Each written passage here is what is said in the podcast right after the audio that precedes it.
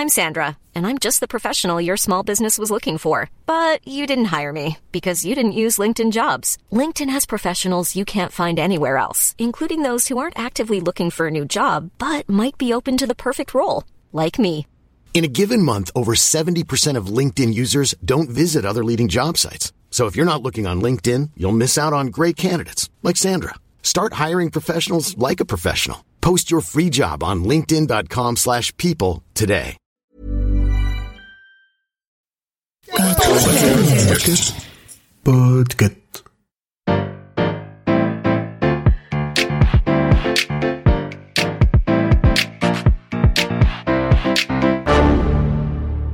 Bonjour, vous avez choisi la réponse D.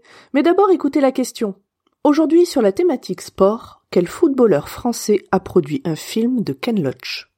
Il est vrai que peu de footballeurs français dépassent les frontières du sport pour s'aventurer dans le territoire de la culture.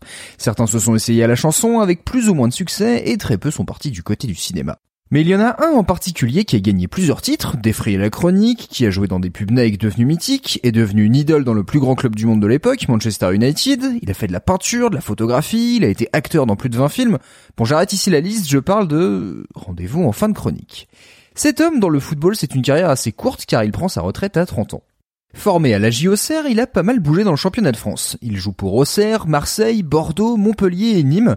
Il met d'ailleurs un premier terme à sa carrière à Nîmes après avoir jeté un ballon sur l'arbitre pour un coup franc accordé à l'équipe adverse. Le monsieur était sanguin.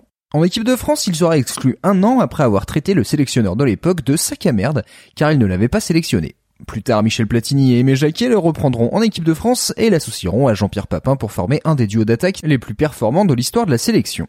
Le déclic dans sa carrière viendra de l'autre côté de la Manche. À une époque où peu de joueurs étrangers peuvent jouer dans les autres pays européens, il part s'exiler en Angleterre sur les conseils de Michel Platini pour retrouver du temps de jeu.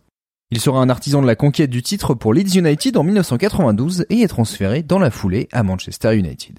Tout était réuni pour qu'il ne réussisse pas à s'intégrer. Il ne parle pas anglais, vit dans un hôtel moyen en banlieue de Manchester et ne connaît personne sur place. Mais son talent, son charisme, il joue le col relevé avec une stature de commandant des armées, ses sorties à la presse et son amour du club le font devenir une légende. The King. Il invente un geste offensif en s'inspirant des golfeurs, le tir en rupture, sorte de frappe molle et puissante à la fois qui va souvent lober le gardien adverse. Nike le repère et en fait sa tête de gondole pour ses publicités vidéo. Dans l'une des plus célèbres, il joue un match de foot pour sauver la Terre contre une équipe menée par le diable. Et dans cette pub, son charisme transperce la caméra. Des réalisateurs lui promettent une belle carrière au cinéma après sa vie de sportif. L'amour dure non pas trois, mais deux ans. Il gagne deux fois le titre de champion avec United et le titre de meilleur footballeur du championnat anglais. Puis arrive janvier 1995. Lors du match contre Crystal Palace, un spectateur l'insulte après un carton rouge qu'il vient de prendre pour un tacle dangereux. Hors de lui, il saute le pied en avant sur le supporter et commence à le rouster. Les images font le tour du monde et sa réputation en prend un coup.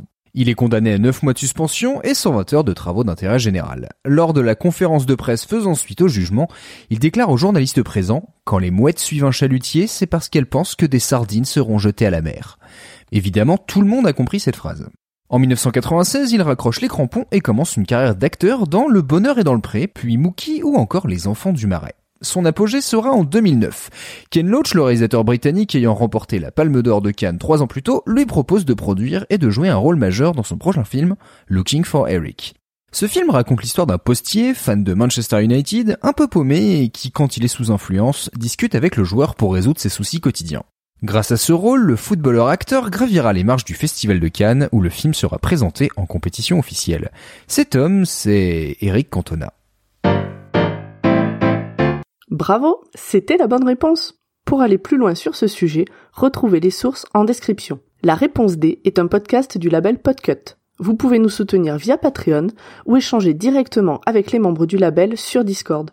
Toutes les informations sont à retrouver dans les détails de l'épisode. À demain pour une nouvelle question sur la thématique histoire.